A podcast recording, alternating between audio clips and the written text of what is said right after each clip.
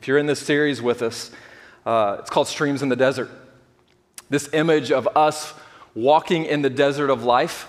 How many know the desert, desert sucks the life from you? And it's how Jesus continually invites us to come and drink from the stream, from the well of life. That if we're going to make it in this world, we have to drink deeply from the streams of life. And we started this series several weeks ago with John four, where Jesus sits at this well with a woman, and the woman has been drinking from every well imaginable of the world, and she's continually thirsty, and Jesus invites her into a better way. He says, you drink from those wells, you're going to thirst again. You drink from my well, you will never be thirsty again. We've talked about subjects like thirst and wonder and mundane and overflow, and I get the privilege and honor of our topic this morning is none other than sorrow. Come on now. Our, our teaching team wasn't fighting to preach this one this morning, so I drew, drew the short straw.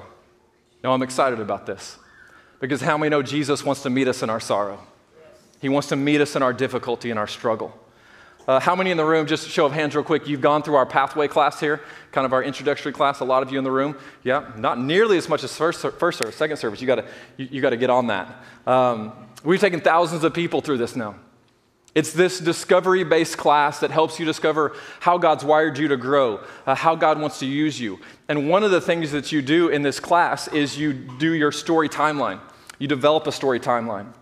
In this story timeline, in fact, I have mine from ten years ago, believe it or not. We used to call this class City Life. And just because he's sitting right here, this was introduced by Mister Brad Sprague, one of our elders right here, like twelve years ago. Brad introduced this to us, and we're still using it today. This story timeline, above your timeline goes yellow sticky notes.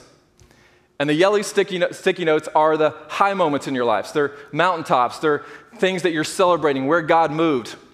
And that's actually pink up there if you can't see it. But pink sticky notes below the timeline are painful experiences, the difficult moments, the things that you didn't want to go through. And then we actually go to the next level in this, and we put dots where God moved in significant ways and where we saw God at work. And you begin to break down your story timeline. And you know your story, but sometimes you don't step back from your story and see it all laid out. And you see how God has been weaving certain things, that God has been moving in certain ways. How many know your greatest calling in life will often come out of your greatest and deepest pain?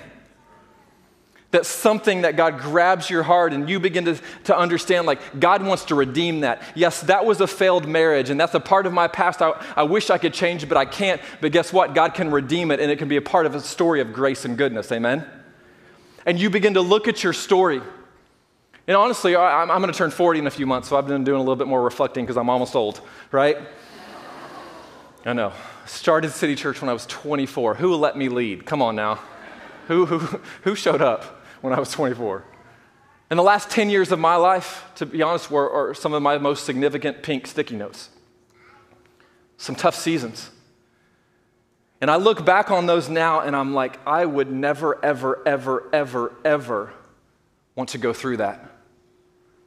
But I would never, ever, ever trade it. Because I see God's hand and the way that God has shaped me. Nobody wants scars, but scars become the story and the testimonies of his love and faithfulness, don't they? They become our stories about how God sustained us and God carried us and he led us through. And we learn about God's faithfulness. As we draw near to God and we, we look and we ask the questions, God, how, how are you using this? I don't want this, but God, how are you using it? How are you shaping me? How are you forming me? We know from the book of Psalms thirty-four eighteen, it says, the Lord is close to the brokenhearted and saves those who are crushed in spirit. In some mysterious way, God actually draws near to us when we're broken. Now, let's be honest. Is God distant from us when we're on the mountaintop? No. In fact, I think that's probably more of our, the position of our heart than it is God's heart. How many know when we're crushed in spirit, there's something about us that draws us to the heart of God? Because now we can't rely on our own ability. We can't rely on our pride, and we can't say, look at me, what I've accomplished. No, God, I'm walking through the valley, and I need you. I need you. And there's something about being crushed in spirit and brokenhearted that leads us to the heart of God. There's a story in the book of First Kings that have always deeply resonated with me. It's one of my favorite, especially Old Testament passages, and I don't have time to read two chapters of text this morning, so I'm going to keep you, I'm going to update you on the story to give you some context. There's some uh, characters that you need to know in this story. The first character is Elijah. Elijah is the prophet, the man of God, called by God to bring uh, God's message to the people of God when the, when the people of God were in rebellion. Uh, there's a guy by the name of Obadiah. Obadiah is a unique character in this story in that he's kind of stuck in between worlds. He is a man of faithfulness to Yahweh. He's actually saved some of the prophets of God, but he's also uh, kind of commander over the palace for King Ahab. King Ahab has turned from the ways of Yahweh, now serving Baal and false gods. And if you thought King Ahab was bad, you should meet his wife, Queen Jezebel. She's like the epitome of evil. In fact, the term Jezebel becomes synonymous with evil throughout the Bible because that's just how bad she really was. There's a drought and famine in the land of Israel for the past three years.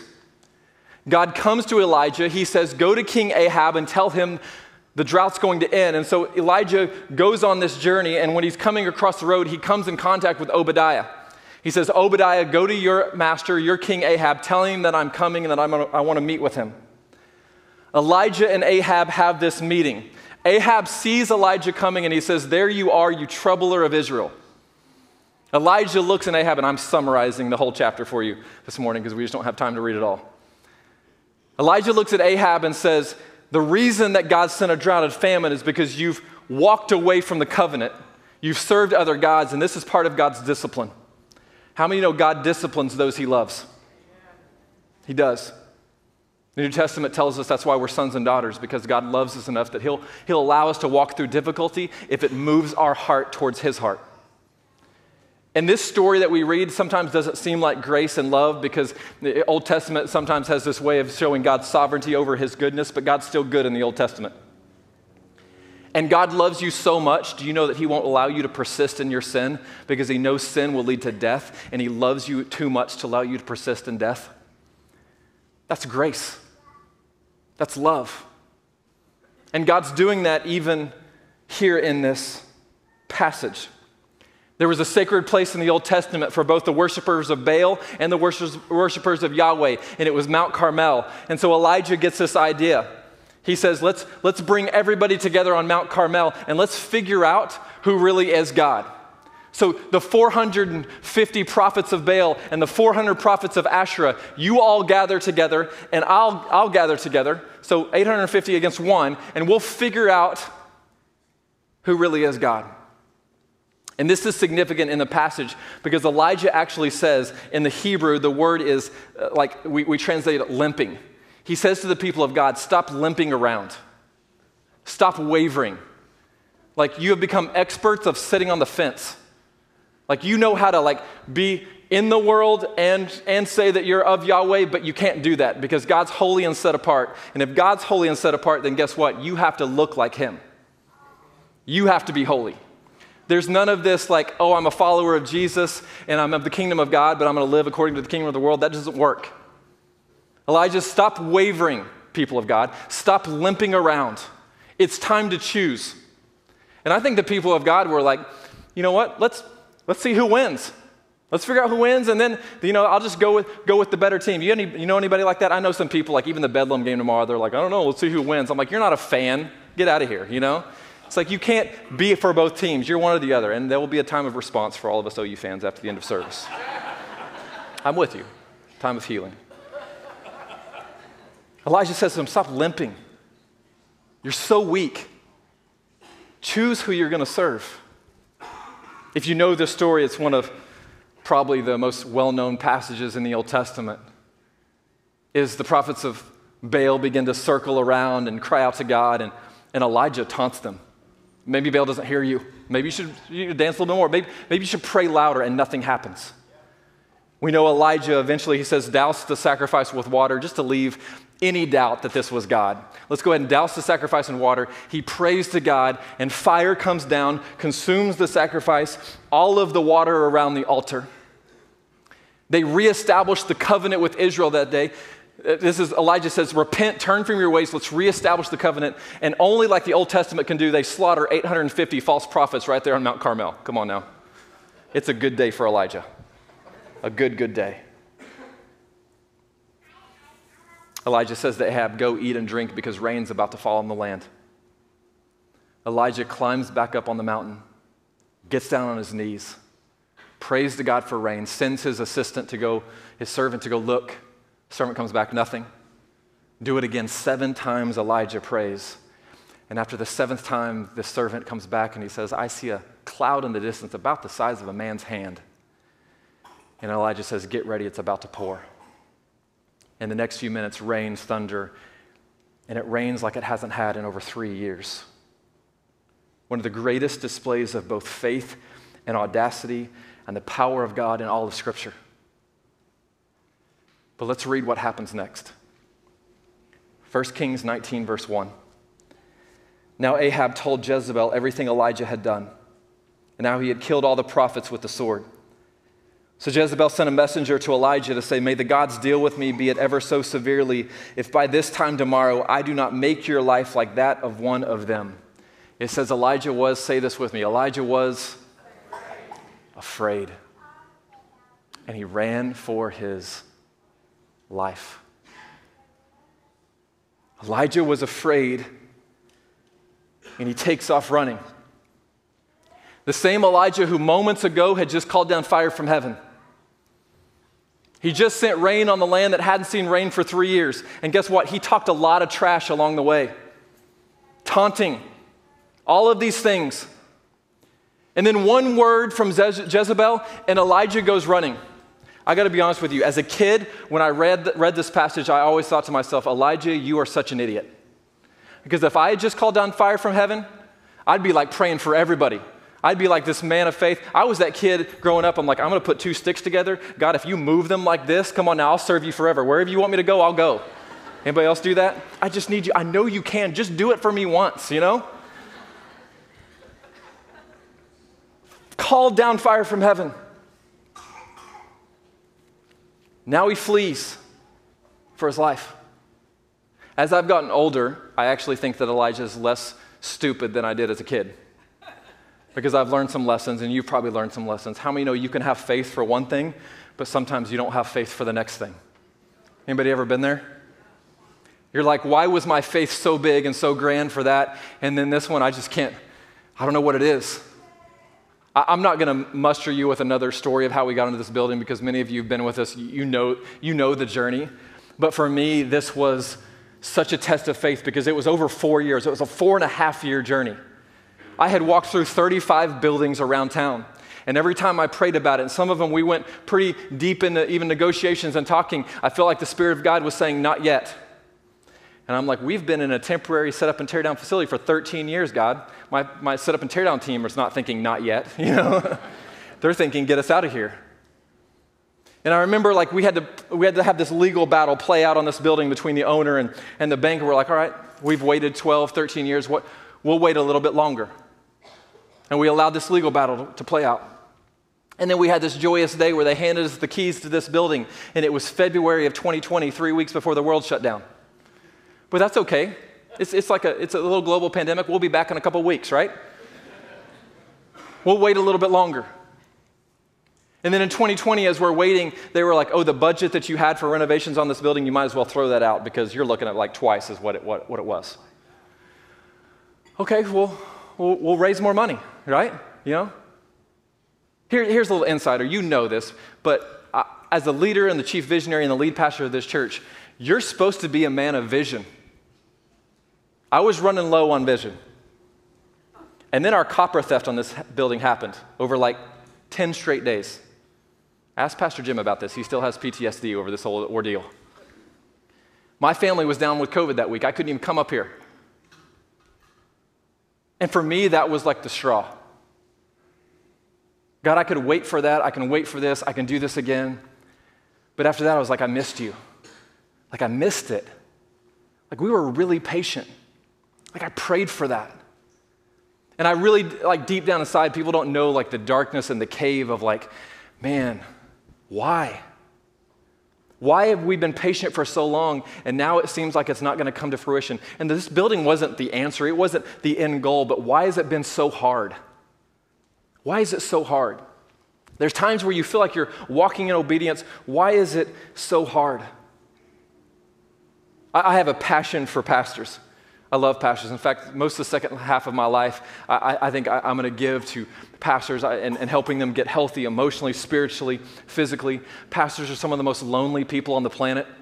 It's one of the reasons that I run Unite My City here in town, um, to help pastors just connect. I mean, Thursday we had a we had this restaurant down the street filled with pastors around the table who are invested in each other, in our marriages, in our kids, who are not territorial. We're building the kingdom of God, God together. How many know our city changes when the spiritual leaders are friends? It, it just shifts. And we're seeing that. So two weeks ago, uh, I took a group of pastors out to uh, Grand Lake on a little retreat, and it was a time just to get away and relax, uh, have fun. We did some strategizing and time of prayer together.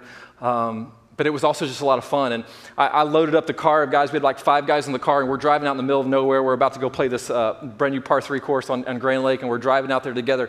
And we drive by, we're, again, we're in the middle of nowhere. We drive by this tiny country church. I'm talking about the whole building was like the size of this section right here. And someone in the car said what everybody in the rest of the car was thinking. They said, any of you guys ever think it would be great just to move to the middle of nowhere and pastor a church of like twelve people? And everybody unanimously in the car was like, yeah. That would be awesome. And then there was like this quiet. And then everybody was like, but, you know, after like four weeks, I don't know, I, I don't know what I'd do with myself, you know, like that kind of scenario. And I'm not telling you up here to tell you like to feel sorry for me or like pastors have it bad, but let me tell you why it's so difficult right now to be a pastor. It's so difficult. Because you are with people on the highest of highs, the mountaintops. You get to see the miracles and you get to experience this, which is great, but you are there in the lowest of lows. You are there in that moment of infidelity or adultery, or when you get the diagnosis, or you're there for the funeral. And let me tell you, sometimes emotionally, I, I'll be honest with you, I walk into rooms and I pray to God, and I'm like, God, give me, like, you got to fill this cup a little bit, because I don't know if I have anything left to give at this moment. And then you'll have mo- moments where people speak life over you, and they speak truth into you. And then let me tell you, there are deep woundings of people who speak evil over you. That's so difficult. I, I talked to some of my pastor friends, and this is the most difficult thing I think pastors deal with, is we're in a city where people uh, are about as committed to their church as they are to the gym that they work out in. So the minute something comes up that's difficult, you're, as a pastor, is the last person to hear about it. You don't hear about it until they're gone and already talking about you.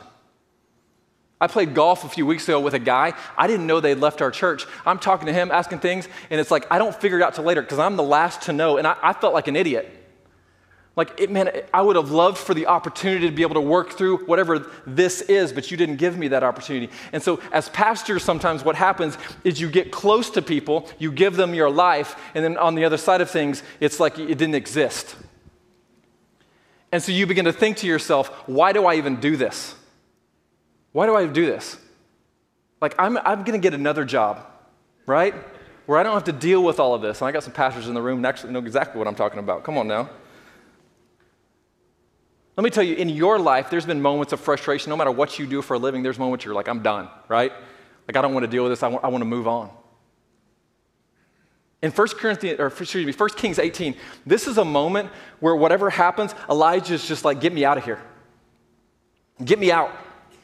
I don't, I don't want to deal with it. And he begins to run into the desert. This could have been because of fear. Maybe it was fatigue. Maybe it was an attack of the enemy. Maybe it, it was one of those moments where he's like, it doesn't matter what I do, there's always going to be somebody else coming for me, right? I mean, he just has all the prophets of Baal slaughtered, and he has this miraculous encounter, and then Jezebel's like, nope, I'm, I'm about to get you. And he's like, I don't know if I can do this again. And he runs an entire day into the desert. First Kings nineteen, verse four, I have had enough, Lord, Elijah said, take my life. I am no better than my ancestors. Then he lay down under the tree and fell, fell asleep. Have you ever seen a picture of a broom tree in a desert? Check out this picture. If you were going to end your life, this is the perfect place to say, I'm done. Right? I mean, like, you used all of your energy even to get to this point. You don't have energy to get anywhere else. So you find the only piece of shade for miles around, and you're just like, okay, this is where it ends.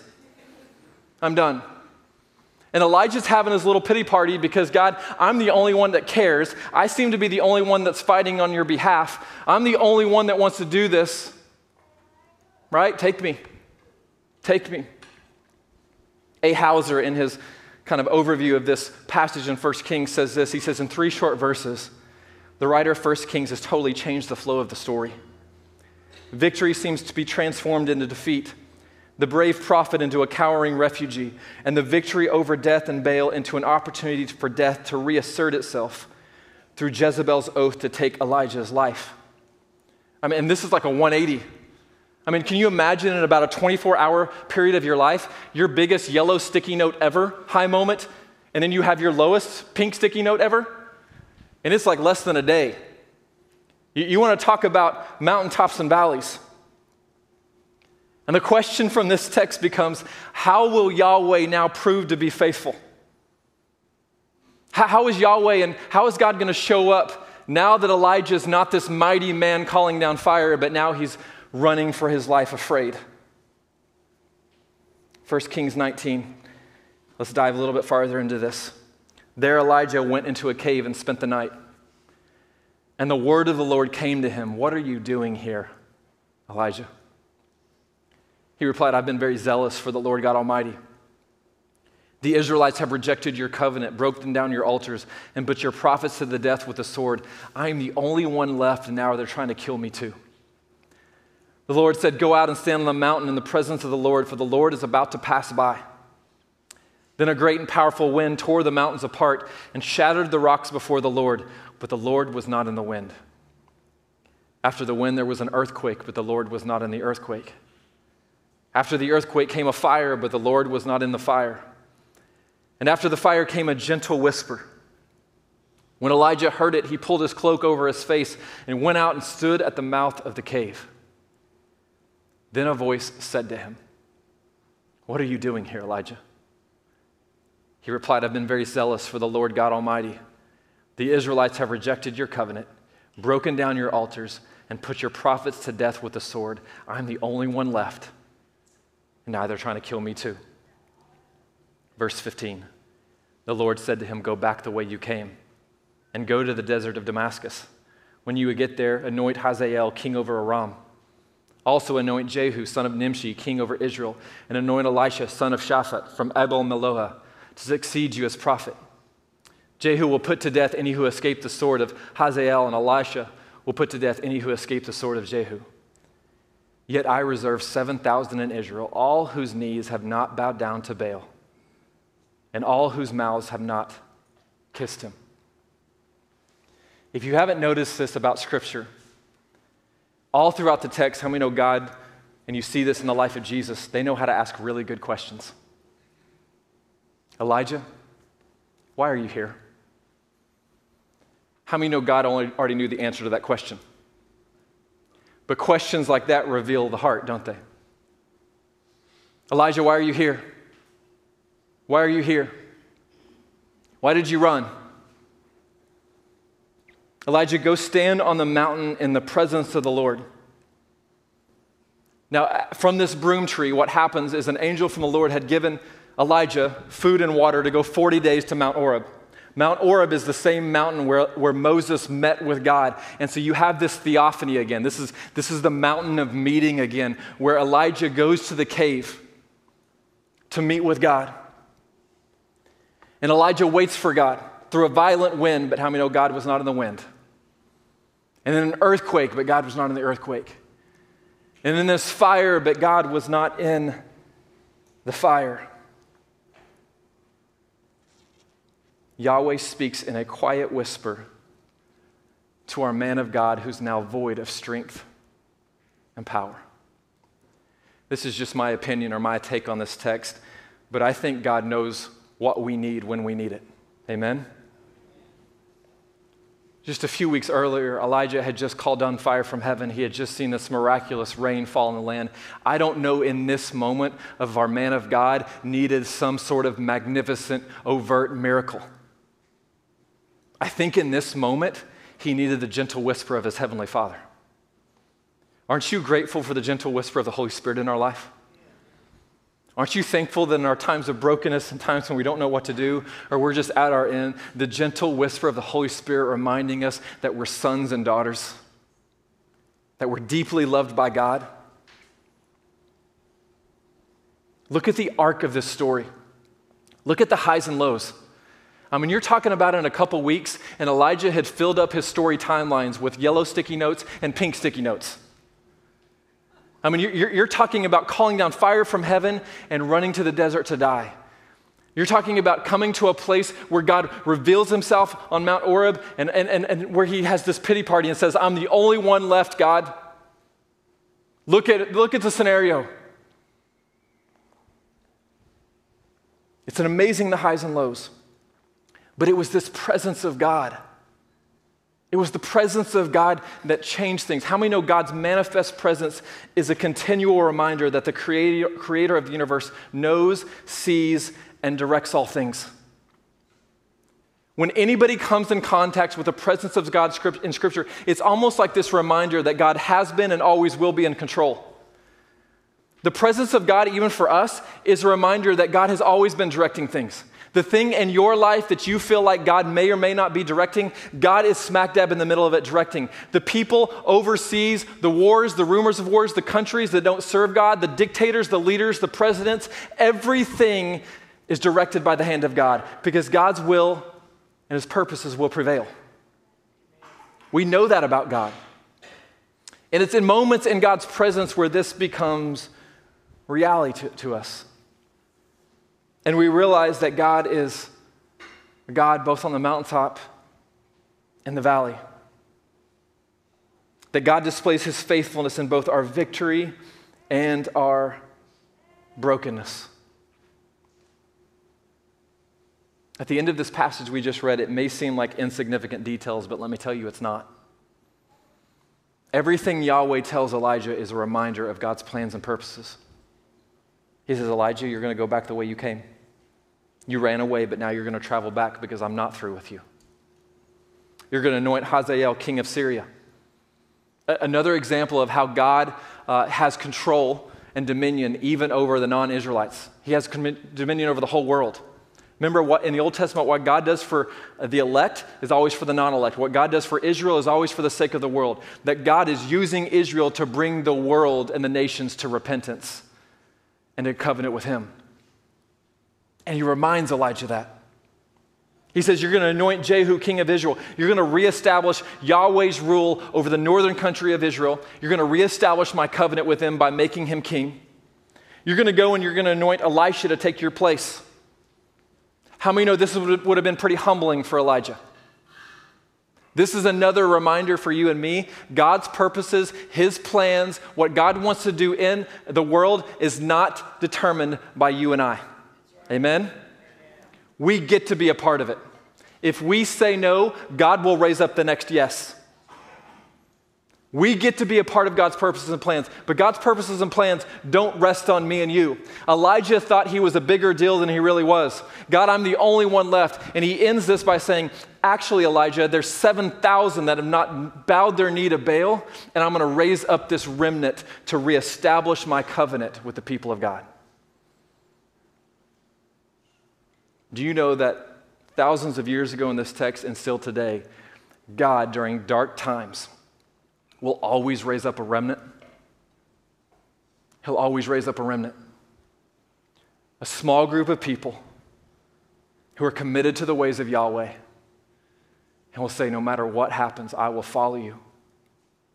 I believe in, in our day and age right now, um, a time where the church needs renewal, where the church has become places where people come to be entertained, or we switch churches like it's like it's no big deal, and it's not the covenant people of God, and we're not really united together and on mission for Jesus, that God is raising up a remnant within the church who are desperate for the presence of God, people of prayer. I, I got to be honest with you, church. I'm a little bit worried about the next generation and saying, where are our prayer warriors? Where are the people who are intercede? This younger generation has an attention span about thirty seconds, and so where are the people who will grab a hold of the altar and say, I'm not going to let go until God breaks through? Like, I'm so passionate about God. Pastor, I don't care if you entertain me. I don't care if I didn't, if I liked that worship song or not. I'm not looking for every program you have because I'm so desperate for God. That's why I'm here today. I feel so desperately that God is raising up that kind of people in the church. We've become such consumers. And let me tell you, consumerism will destroy the mission of God. It will destroy the presence of God. Because you know what consumerism does? It places you at the center. You know what the church is about? It's about Him and ministering to the body of Christ. And God's going to raise up that church. And I'm not sure if that's going to be a big church. I think it may be a small church. I think it may be a small group of people. I think it may be a remnant of people that God says, man, I'm going to raise up this group of people to reestablish what the church is supposed to look like. People who will gather in a room with no agenda but other than to meet with me.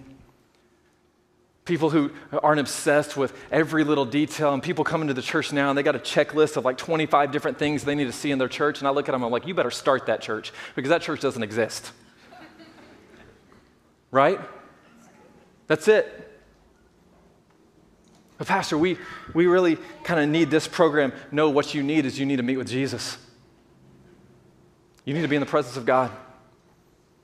You need to let your hunger and your desire for Jesus to override your own preferences and wants and desires. You need to stop making it about you. I can't say that to him. I can only preach that from stage, right? God's going to raise up a remnant. He always has and He always does. I really feel like in this season of our church, God's raising up a remnant of people who are passionate about prayer. Passionate about the presence of God. I really feel like that's the most important thing that we can do. In twenty twenty-four, we're taking just a lot of steps forward just to continue to create a culture of prayer and worship here in our church. That's not a formula to grow a big church. That is a formula to grow big people.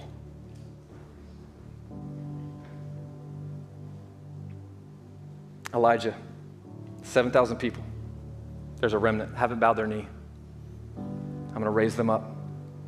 Elijah, I see everything. I know everything. I'm directing every little thing in movement. You've never been alone. I've directed your journey all along the way. I'm fully sovereign over all of your life and all of creation. It may seem, th- seem like things are out of control, but guess what? I've always been in control. There are times in our lives when the world may seem like it's about to spin off its axis. Wars and massacres, another mass shooting, politics and scandals, religious trauma and divisiveness, and everyone is just exhausted and angry and confused. And we run to the cave, we run to the desert. I just believe the Father's saying, man, as you live out this life with all of the brokenness and the things around you that are sucking for the life from you, I want you to drink deeply from my well. Drink deeply from my well of life. In our sorrow, Jesus invites us to come and drink deeply. Man, if there's sorrow in your heart this morning, maybe it's for something recent, maybe it's something a long time ago, but it's unsurrendered. What God wants to do is He wants to take that sorrow, the things that you've been holding on to, and He wants to transform it, but you have to give it to Him. I think sometimes we want the transformation, but we don't let go of it. We don't actually give it to God and say, okay, here it is. The things that I've been holding on to, the unsurrendered, the unforgiveness, the bitterness, the things that I, I just... I don't, I don't want to let go of it, but I give it to you. And Jesus begins to overflow in our hearts, in our lives. If you would this morning, stand to your feet with me across this room.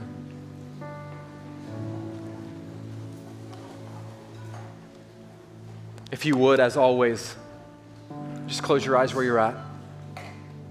Allow the Holy Spirit to speak to your heart, to your life. If you're new around here, there's times for the word, the message, the preaching to go forth, but it is the Holy Spirit that takes the word of God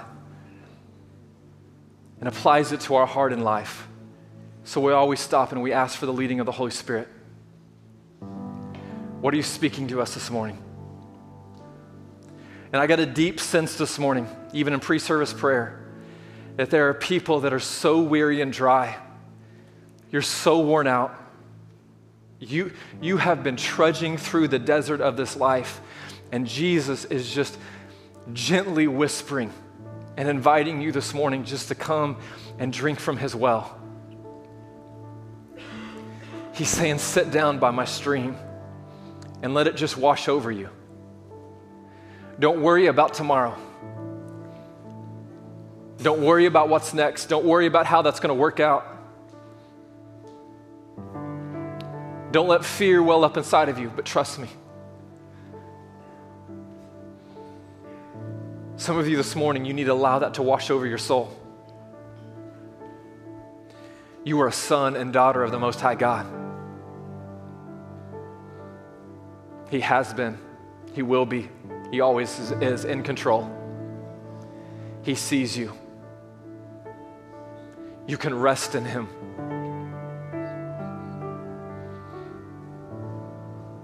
You can drink from his stream of life, his well of life. Father, I pray this morning for people in this room. Got some people that need to let go of some sorrow, some brokenness. They've been crushed by life, and they've allowed bitterness or resentment and unforgiveness begin to build. And Father, we give it to you today. We surrender it before you. We just give it to you, God. People who are weary this morning, man, if they're honest, they're a little bit like Elijah, and they're just like, I don't know if I can do this. I don't know if I want to do this. I just kind of want to run into the desert. Father, would you invite them to sit with you? God, I thank you for the leading of the Spirit this morning. God, that your Holy Spirit is here to transform, to change.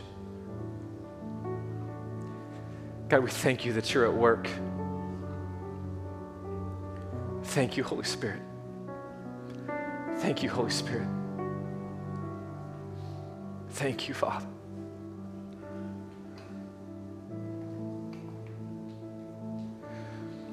I just really sense bitterness.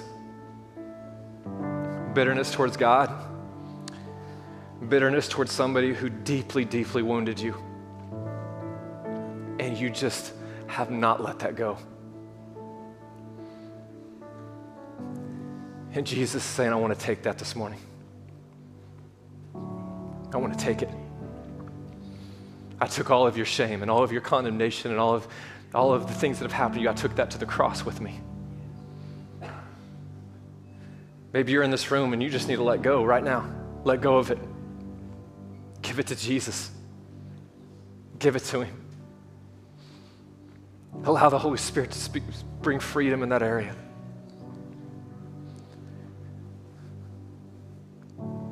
Can we give you bitterness, resentment?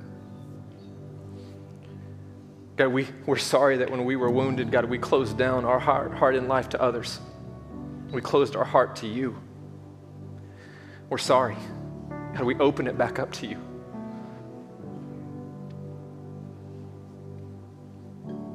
We will not let other people, what they have done, dictate our relationship with you. We choose you. We know that you are good. We know that you are loving. So we give that to you.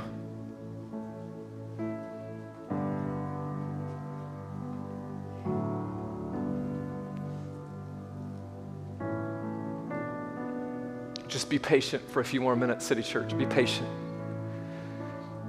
Listen to the voice of the Spirit this morning for you. As God draws you to him, as God speaks to your heart, the gentle whisper of the Spirit of God, drawing his sons and daughters.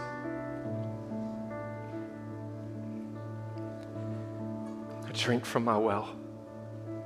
Drink from my well. Drink from my well.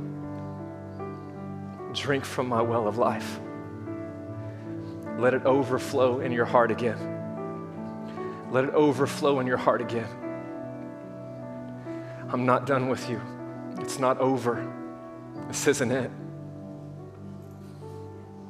Drink from my well. Drink from my well. God, we thank you.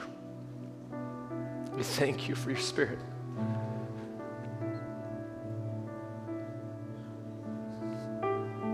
God, sometimes we don't need another message. We don't need another sermon or a song or an event.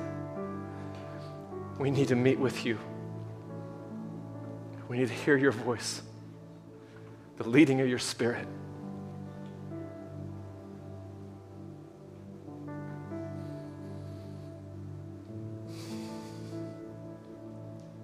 Thank you, Father. Thank you. Thank you. We're going to prepare our hearts to receive the body and the blood this morning. Just stay in this attitude of prayer and worship with us.